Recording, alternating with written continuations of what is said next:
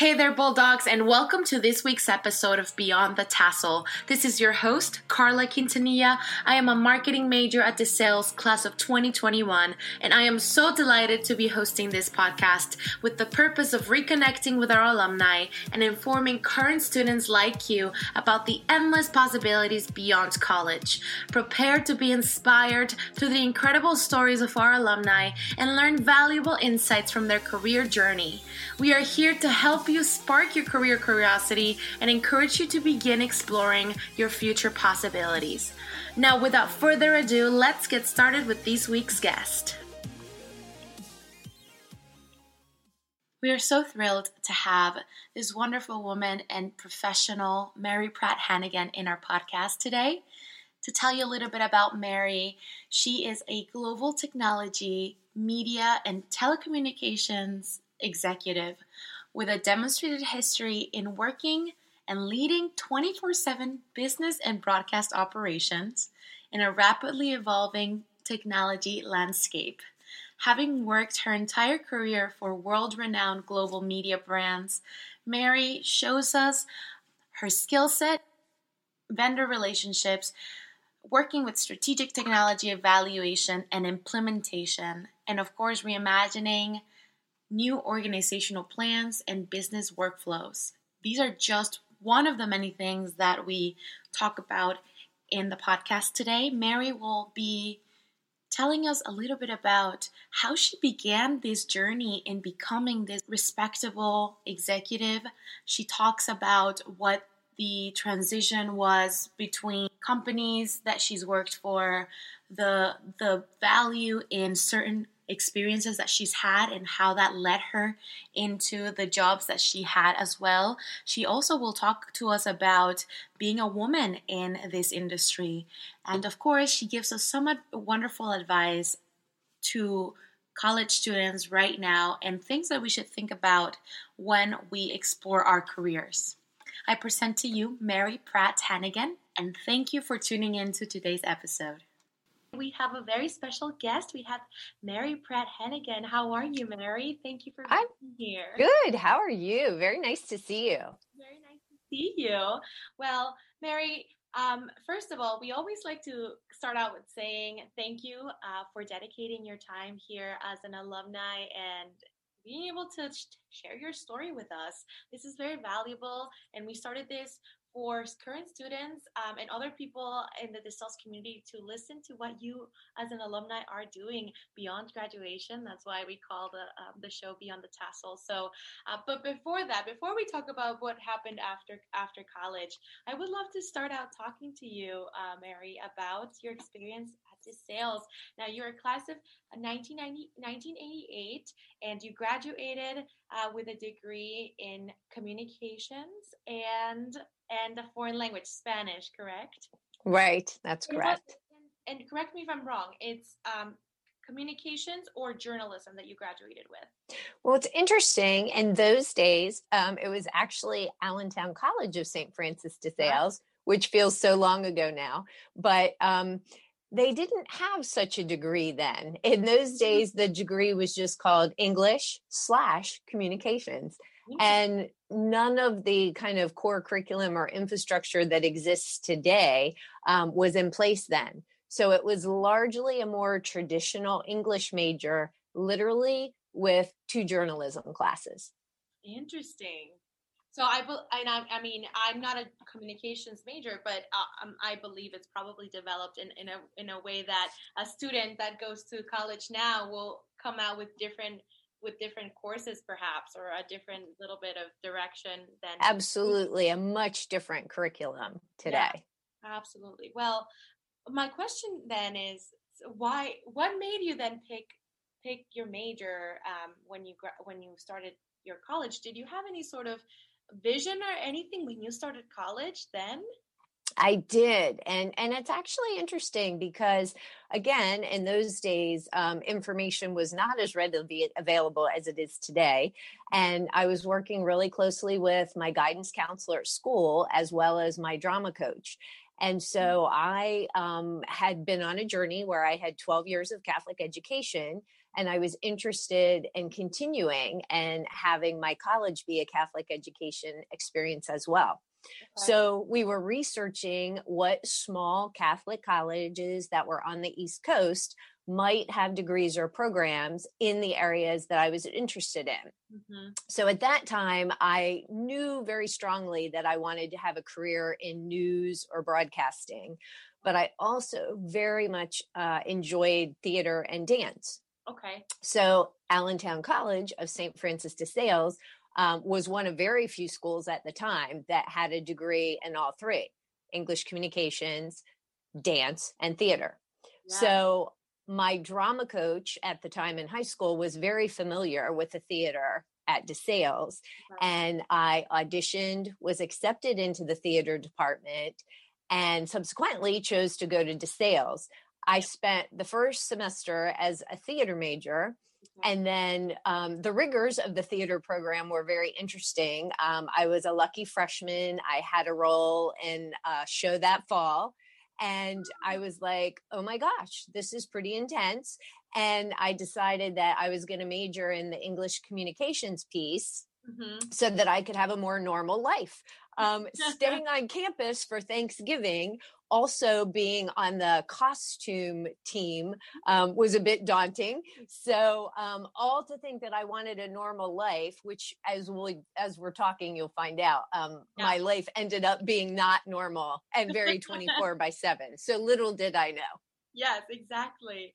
Oh my gosh. Well, what a story. I mean, I I know a few people who have that kind of trajectory where they say they start out as, as theater majors and then they switch out to something else.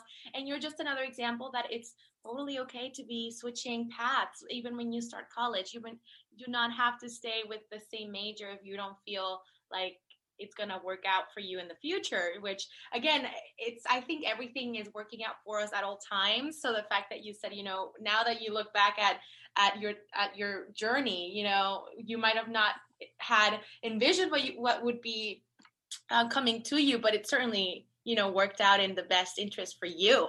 Uh, absolutely. yeah so with that said what would you say then um, looking back at college and your journey what would you say is the, one of the most important parts about pursuing an education or just something that you really found valuable and sometimes even look back at and and um, yeah something that you thought that you think is most important about about college that maybe all students can you know make sure we're taking advantage of I would say um, to be kind of grounded in that notion that you're building a strong foundation mm-hmm. that's going to support you for the rest of your life in the sense that as we know life is full of you know up and down good and bad smooth and rough kind of challenges. And so i think that's where i was heading in the moment um, taking a strong family background transitioning into college and use that as an opportunity to kind of surround yourself and make new friends and explore your faith and kind of learn to trust and build on your judgment and those schools will transition to no matter what you do personally and professionally. Yeah absolutely that self-awareness you know of, right.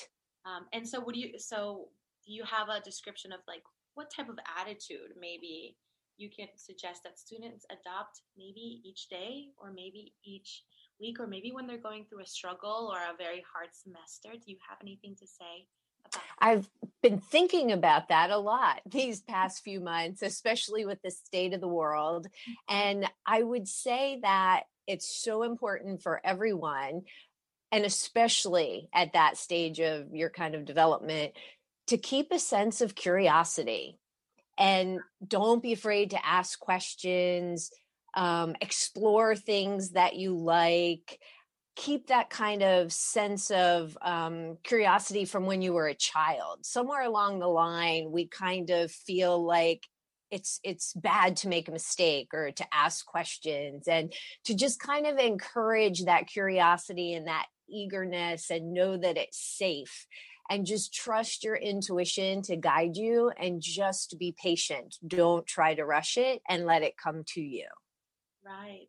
Wow that's very I mean, I I'm personally just having uh, a moment because I think that the reason why this this podcast got started is for the interest and curiosity to see what our alumni are doing and to see that now we are producing a lot of content and getting connected with all of you. Um, it all started from that idea, from us being like, what can we do aside from just doing our homework? Uh, that'll that'll benefit us and see you know in gaining some knowledge uh, from you so that's wonderful thank you for sharing that and sure um, with that, I'm trying to practice it myself every single day. it's not easy when we get caught up sometimes in in our absolutely. And life gets complicated. So that's why I would say be willing to do it now and kind of develop those muscles so mm-hmm. that they stay with you as you continue on. Sure, that's powerful. Um, okay, so speaking of, of things that we can develop, what are some skills you'd say um, uh, in college are most um, important to develop because they'll they'll stick with us after college? Sure. Um, this is going to sound um, a little boring but i stand behind it every single day. And i always say you must must must have strong written and oral communication skills and I feel that over time, that just becomes more and more important. And no matter what career you choose, that foundation will allow you to be um, successful both personally and professionally. Sure. And along with that, a part of it is being a good listener. Mm-hmm. So while you're developing your listening skills, you can learn to respond and acknowledge and ask intelligent questions and sometimes you just be a witness and listen to what people have to say yeah and with that so i i absolutely and i think we hear this a lot um, uh, as students that communication skills those written skills um, transferable skills right but i would love to know mary what does that mean what does that um, good communication mean to you as as somebody who has worked in media with other people in corporate America, what does that mean? Is it the way you use uh, your tone of voice, the way you use your voice in a meeting, the way you communicate with your coworkers? Can you give an example or perhaps a story where you where you realize that's a good way to communicate because we got something done efficiently, but also in a very um, safe, ma- safe manager and fr- friendly ma- way um, with our coworkers? Yeah, absolutely. Um, I would say that is such an important part of what led me to be where I am today. So, one of the stories that I often share is I do a lot of guest lecturing and guest teaching um, at colleges, universities, on industry panels. So, when people introduce me and they would say my title, SVP of Network and Technical Operations, you know, here she is. And so I'll say to people, so, what do you think I majored in in college? Everybody raises their hand. IT, engineering, technology. And I'll go, Nope, I was an English major. And everybody just goes, Oh my gosh, what? and the reason I use that example is everything I learned, I learned on the job. So, to your point, in my time at DeSales, those kind of technical skills and classes and resources weren't available. So I learned to be a good listener. I learned to understand words and languages and repeat things back to people. So, what that allowed me to do through my career, obviously, I started as a writer, researcher, and a journalist and progressed on because I came to be what I call the interpreter and basically the glue between the various teams. So I ended up leading everything from production to IT to technology to satellite communications. And that was all through my ability to understand what we needed as a group, as a team, as a company to be successful. I didn't learn it in a classroom, I didn't learn it from a textbook. I learned it hands on working with people asking questions, restating, sharing. Right. So that's kind of my working, living day to day example right. of how it would apply across teams and majors, personally, professionally, whichever.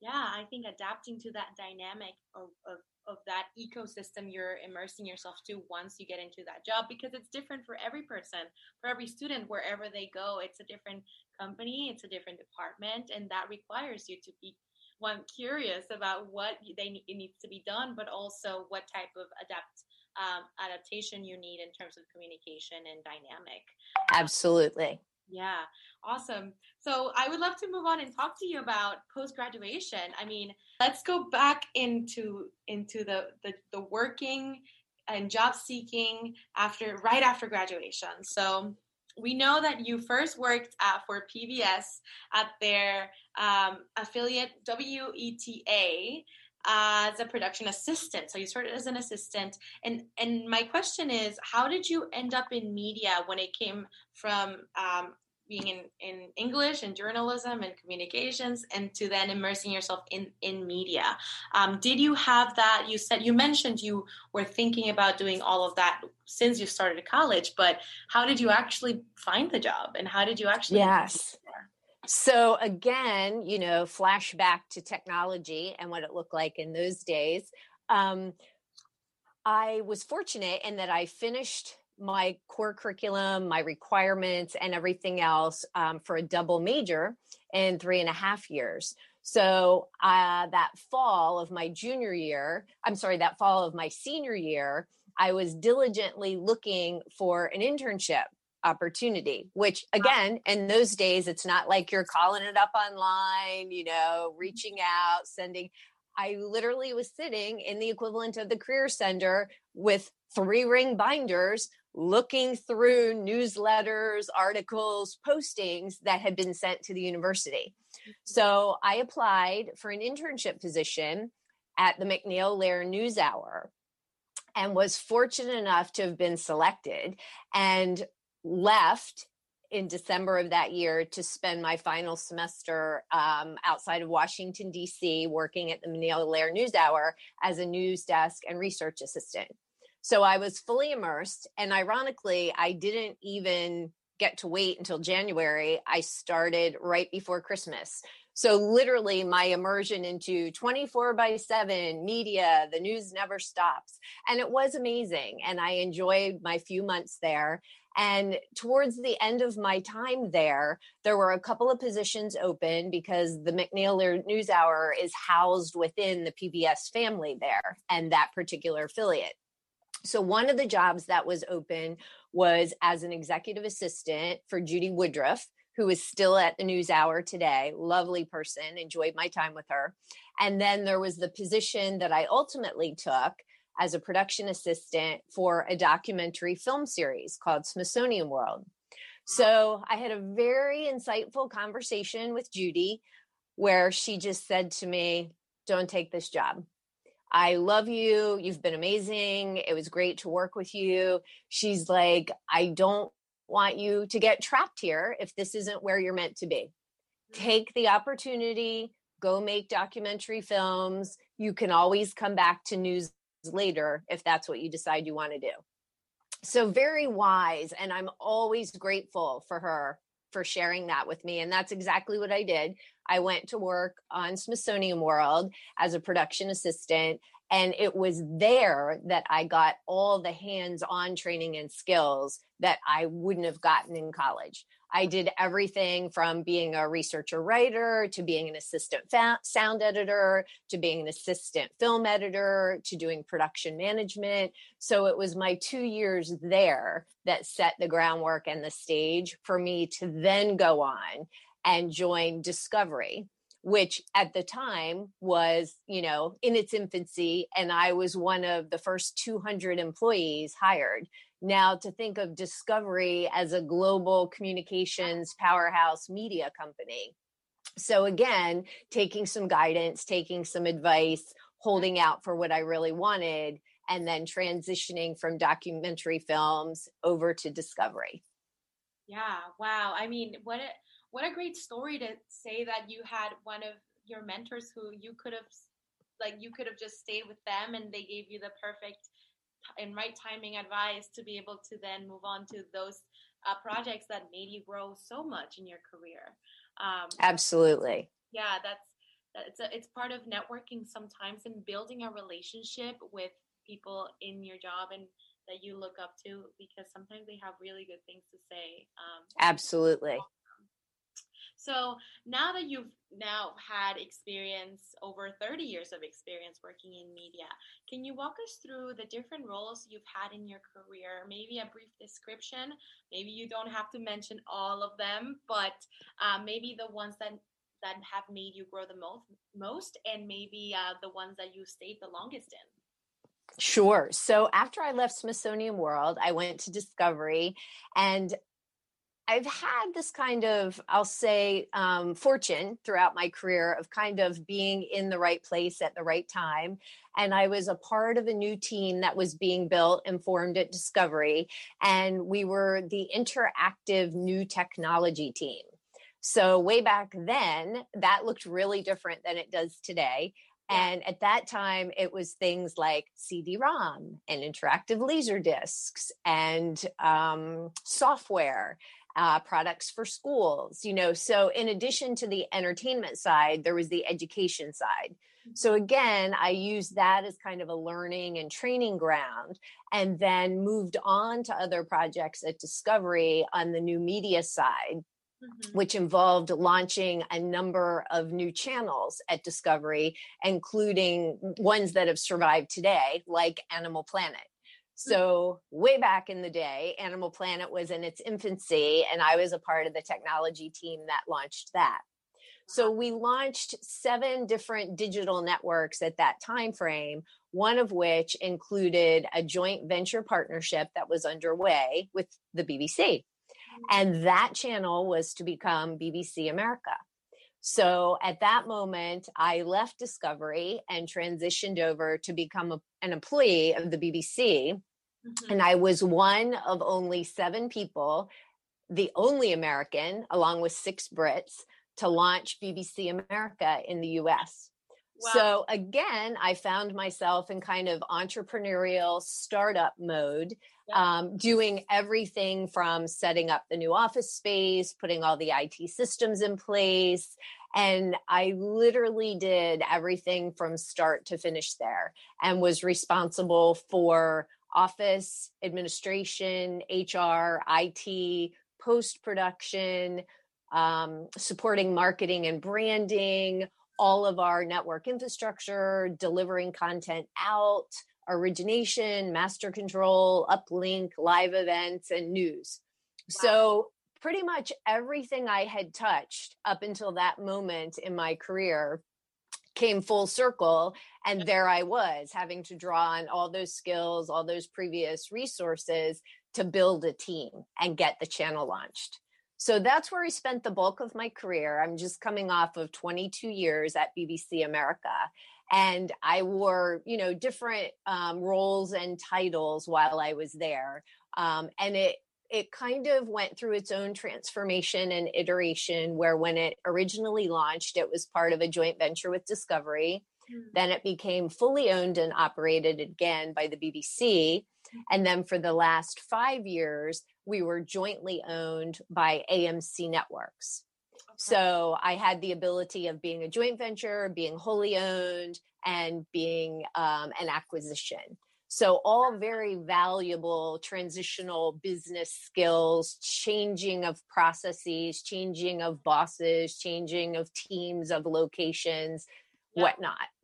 What is so my I that's so I've never heard about that. Like, I mean, of course we've heard about it, but what is from a perspective of being an employee or somebody an executive in in that transition of being wholly owned or a, a joint venture what does that look like in your um, in your maybe on your in your offer letters or in your uh, way to report to somebody else is it a, a small transition is it a is it something that uh, interferes with the projects you're doing day to day at all yeah, it is a wildly disruptive okay. experience. I'm going to be perfectly honest because I, I want your audience to understand.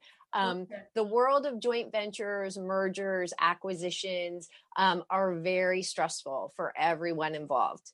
And this is where, you know, you really have to dig deep and draw on some of those things that I mentioned earlier about being patient, mm-hmm. trusting your intuition, listening to yourself, um, you know, being uh, aware of the environment around you. Yeah. Because it does. And what ends up happening is um, it's a time of dramatic change. Okay. And disturbing in the sense that you know people have worked really hard to build lots of things and to your point when you start combining those things some things survive some things don't survive some things are changed new things are built. So i would say it's a very challenging stressful time. Um, very valuable lots to learn but fasten your seatbelts and be ready yeah, I think that it, that thank you for being honest and explaining that because I personally cannot imagine like what it would feel like because we don't think about about those things when when we do sign on uh, an offer and and start the job. What's going to happen in those outside forces that you can't control?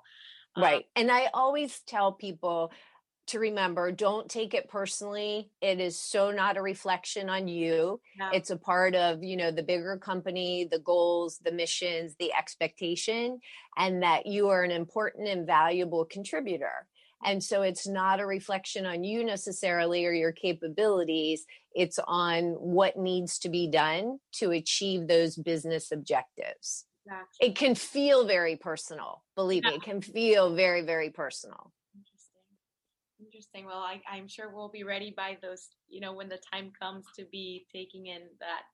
Um, so, well, I would love to transition to talk to you about. Um, I know we mentioned when we talked the idea of being um, a brand's guardian, and I know it's um, as you have on your bio, you're 22 years as the BBC's brand's guardian, operational brand guardian.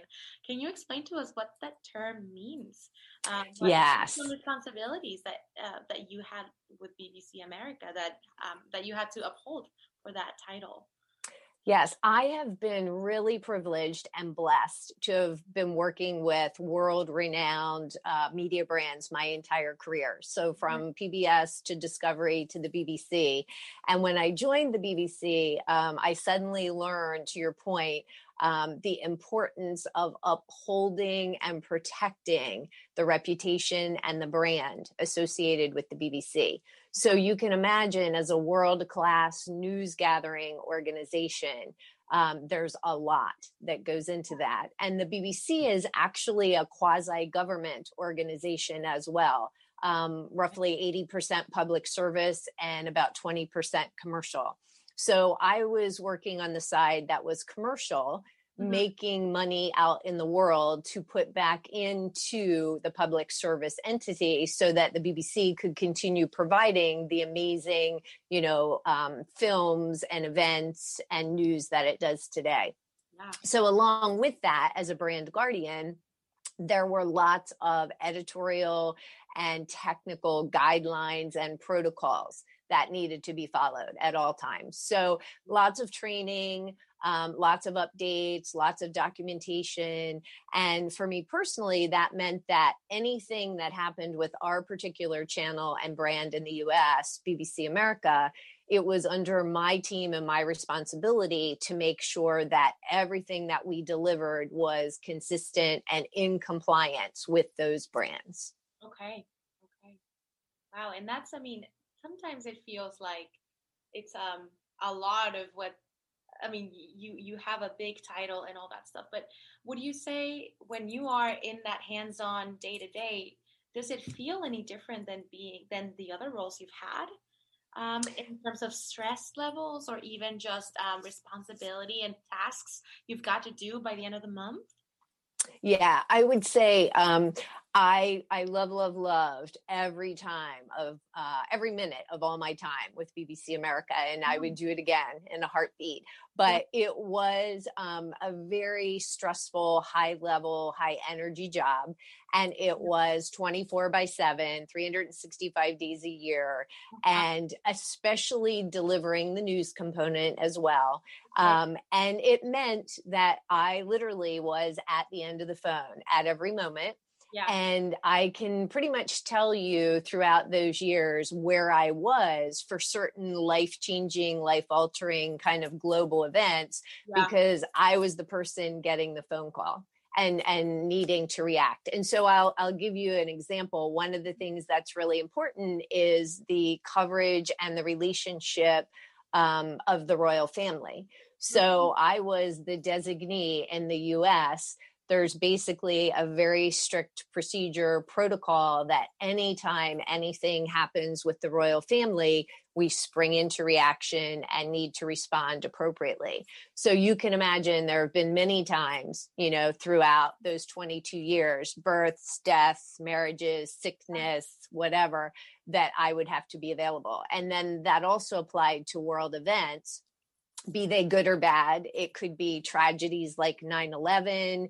wow. um, wars, bombings, or it could be very beautiful, wonderful things. So, yeah, it did carry a lot of, in addition to your personal life, your family, and anything else you might be doing, juggling that and having the energy and the reserves and the resources to respond to that. Right. Um, can, may I ask you how old you were when you began um, this this role, and if, if, if it was something. I'm just thinking of logistically, like maturity. It's a good question. Too. I would have been in my early 30s. Okay. Yeah. yeah. I I would have just barely like maybe 30 or 31. Wow. Wow. yeah. Um, all right. Well, people always talk about and as we speak about this in your big roles and in your in BBC America, but people always talk about climbing that corporate ladder. Um, and you know, you've explained to uh, to us a little bit about the roles and everything, but did you have any roles that you were offered, um, and then that that you that were offered to you, or did you have to seek the roles um, to be able to move up or to be able to um, expand uh, kind of what you were doing, if that makes any sense. Talk to us about what that looks like for you and uh, maybe what that looks like in in places like BBC America and the media. Yeah, I, I, would say a combination of both. Okay. Um, I was always open and receptive and welcome to new opportunities, new responsibilities, and and it is interesting um, in thinking about your question about how old was I and and when did I take that on. Um, I always like to think that I've always been an old soul. so um, so even in college, I was kind of like the house mother. Um, so somehow, some way, that seems to be uh, my skill set and how I'm wired. So I always say it's probably good I didn't think about the weight of the responsibility then because it might have been intimidating or scary. Mm-hmm. And I would say that that's exactly how I um, transitioned between positions and careers. So as I, I was welcoming, you know, new roles, new responsibilities, that often led to opportunities for either internal growth or growth with a related company or a related vendor that we were doing business with. So, in the case of um, being at MacNeil Lehrer, going to WETA PBS. Yeah. Being at Discovery, going to the BBC and BBC America. And so there were a few times that I I was offered a role or an opportunity for like an immediate promotion. Like I, I can think of an example where um, at the moment I had been at the director level and I was offered an opportunity um, to be promoted to VP and move to kind of like a third party outside organization and I thought about it, and it would have been wonderful. And some of the people I worked with took that opportunity, but it didn't feel right to me in that moment. Mm-hmm. And again, I would go back to what I said. Sometimes it's really hard and challenging to trust your gut and to trust your um, instincts and your intuition. But I was like, you know, there'll be another opportunity and i think it's going to be more closely aligned to what i wanted. And the good news about that is that's when the bbc america opportunity came on like literally within three months. So i was so relieved and so grateful that i stayed patient i didn't jump ship i waited and i was right where i was intending and wanted to be. Wow. Yeah thank you for sharing that. Knowing that knowing yourself is very key i think uh, staying aware, which can seem a little scary when you have opportunities like that. Uh, Absolutely. Take or whether you stay. Um, awesome. One thing I want to ask you is I see that you're part of the Women in Cable and Telecommunications organization. Um, can you tell us about what that national organization is about? I would love to talk to you a little bit about being a woman in this business and how what that looks like. Yes, absolutely. And um, that organization is near and dear to my heart. I uh-huh. love that organization and I give them a lot of time and energy. So, um, the organization itself has been around. We just celebrated the 40th anniversary last year. Mm-hmm. And I myself have been a member for 28 years. So, yeah. almost my entire career. So yeah. from the time I joined Discovery, I joined that organization, which was pretty young at the time, you know. And it's basically, while it started as being based in the US only, it has now glo- grown to a global organization. We have chapters in Europe, the UK, Latin America. And what it is, it offers um, many educational programs, services, leadership development programs. Um, they have a very important growth and development called the Betsy Magness Institute. And basically, it helps kind of sh- shepherd and grow and develop people working in the industry throughout their careers. And I've been lucky, I've been on the Washington, D.C. Baltimore chapter board of directors for five years and we do a number of events every year uh, one of which is very important and relevant to me called tech it out because again it's focusing on opportunities for women in technology in the media uh, relevant and timely topics. And we uh, just had the event last week. And so while i've been a part of that event for a number of years uh, planning strategy um, operations logistics um, this year i was the virtual host so that was a whole new experience for us because we normally do that event in person. So I recommend it highly for people interested in careers in the media because they offer wonderful mentoring opportunities. Um, I'm always a mentor for people. They have a job board, uh, lots and lots of career development from entry level to advanced. So I would definitely um, recommend people take a look at that. How did this come about when you first joined? I'm curious. Yeah, it, it was um, kind of promoted and publicized throughout the industry okay. as a tool for growth and development. And I was at Discovery at the time, and um, Discovery has always been an active participant. All the major media organizations, whether they're on the programming side, the infrastructure side, like a Comcast, um, they have always played a role and been involved. And so it was recommended and suggested because they had a number of good programs. And so, as growing leaders and managers within the company, um, lots of companies encourage and involve their employees and even pay for their memberships as well. Wow, that's awesome to be in that involved in something like that for that for also for your whole career, I bet. And now, yes. of course, you're, you're heavily involved now. And of course, you have enough of a testimony to talk about to people who are recently joining. Absolutely. Yes. And we do all sorts of, um, we do college um, programs. Um, I'm a mentor for an existing program now. We offer discounted rates for recent graduates. So it's definitely a good learning ground. Absolutely. Of course. Well, we'll have to share uh, those insights um, if anyone listening is interested in joining. Absolutely. awesome. So another thing I would like to ask you, Mary, about being a woman in in this industry is is there actually a small percentage of working women in the departments that you were working in and if so how did that impact maybe your ability to develop or maybe the workplace dynamic dealing with majority being male Yes, uh, you are absolutely spot on. There are very few women um, mm-hmm. in the media, technology, engineering community.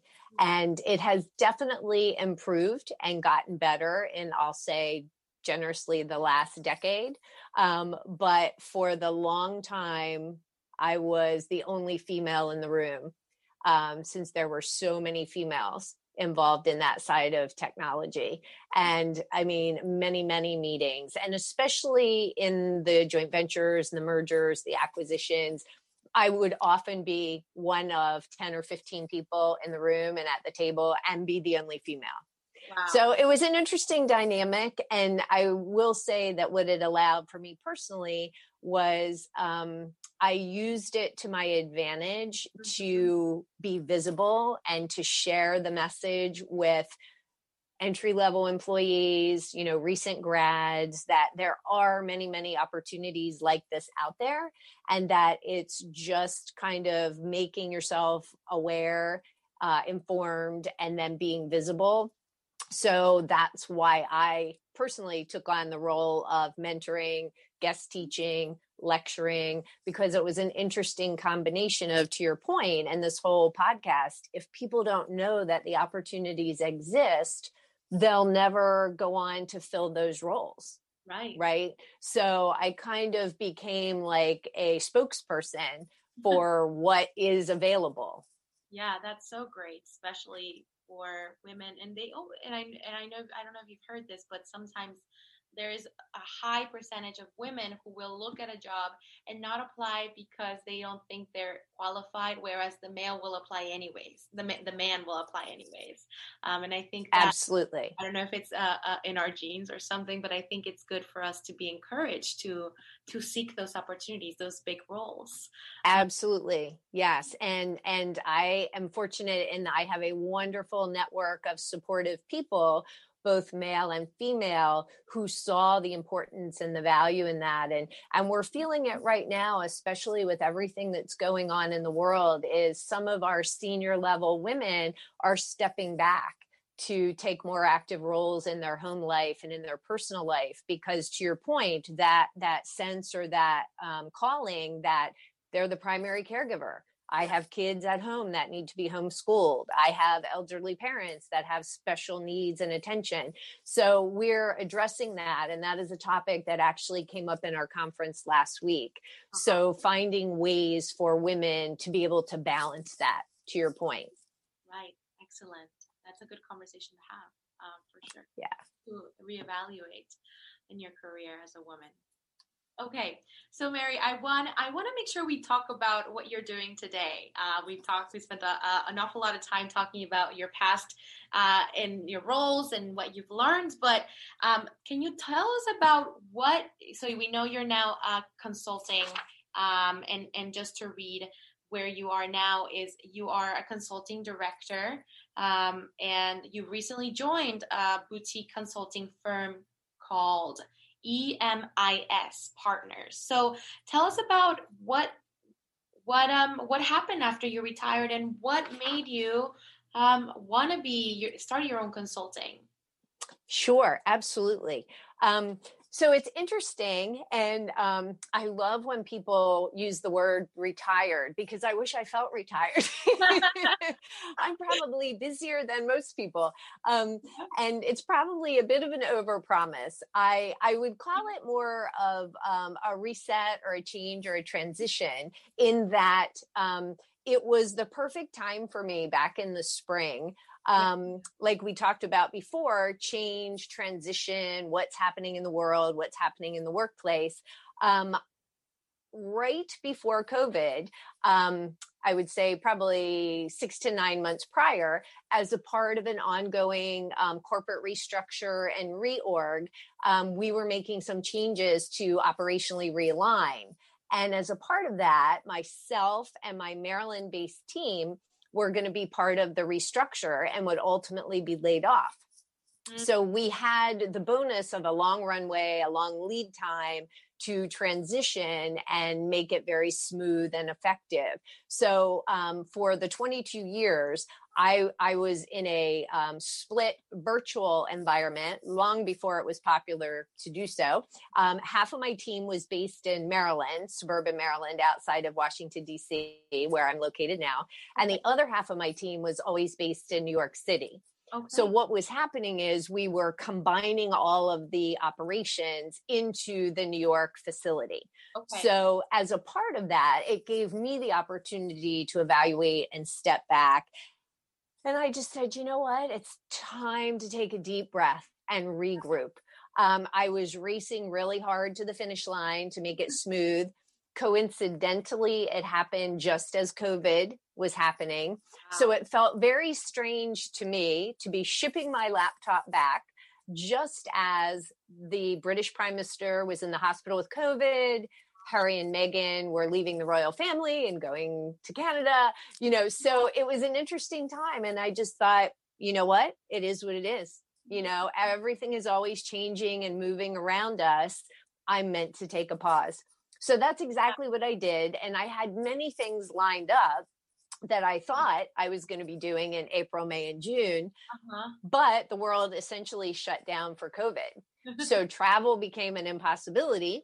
So, to your point, I actually became very useful and valuable as a consultant because um, there were lots of people in the media and technology space that still have projects that they need to deliver, yet might not have the on site tools, resources, staffing to be able to do that. So, what I'm finding for me is that I I'm kind of going back to where I started in the documentary film world in the mm-hmm. sense that in the consulting world I can work on a project from beginning to end but it has a discrete beginning and a discrete end as opposed to the 24 by 7 365 days a year. So what that is allowing me is I can do a deep dive, be very involved in a project, work with some amazing, intelligent, fun people, great topic, subject matter, but then I can walk away.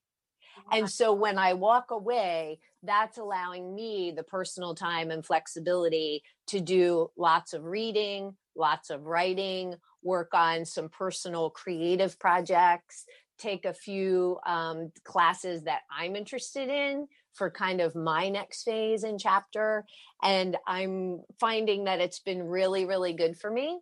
And that's why I was saying to you earlier, I'm trying to take my own advice and I'm trying to be very curious and very eager and very open as I explore exactly what I want to do these next however many years that I'm here.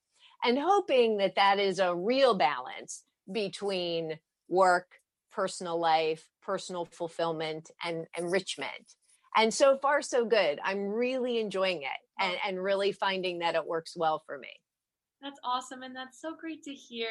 Um, to see so to see people who have gone through the whole journey and i mean for us we're just getting started so that sounds like milestones away but to to hear that that's so possible to live a, a well balanced to come out and say you know i've done it and I've and I've remained curious and I've done my due diligence in an in an organization and imp- impacted people and worked with people. Um, and now it's time for me to focus a little bit on me and what I want to do. Very challenging, you know, and yeah. especially if you're very others focused you know yeah. and and we're often you know made to feel that it's um like a guilty pleasure to take time for yourself and and it really isn't you know and i'm really trying to emphasize and teach to the people that i'm around that it's very important to take care of ourselves practice self-care fill our own cup so that we're able to be supportive and help others. Right right. Once you fill your own cup everything else is is a, a surplus in our lives. Absolutely.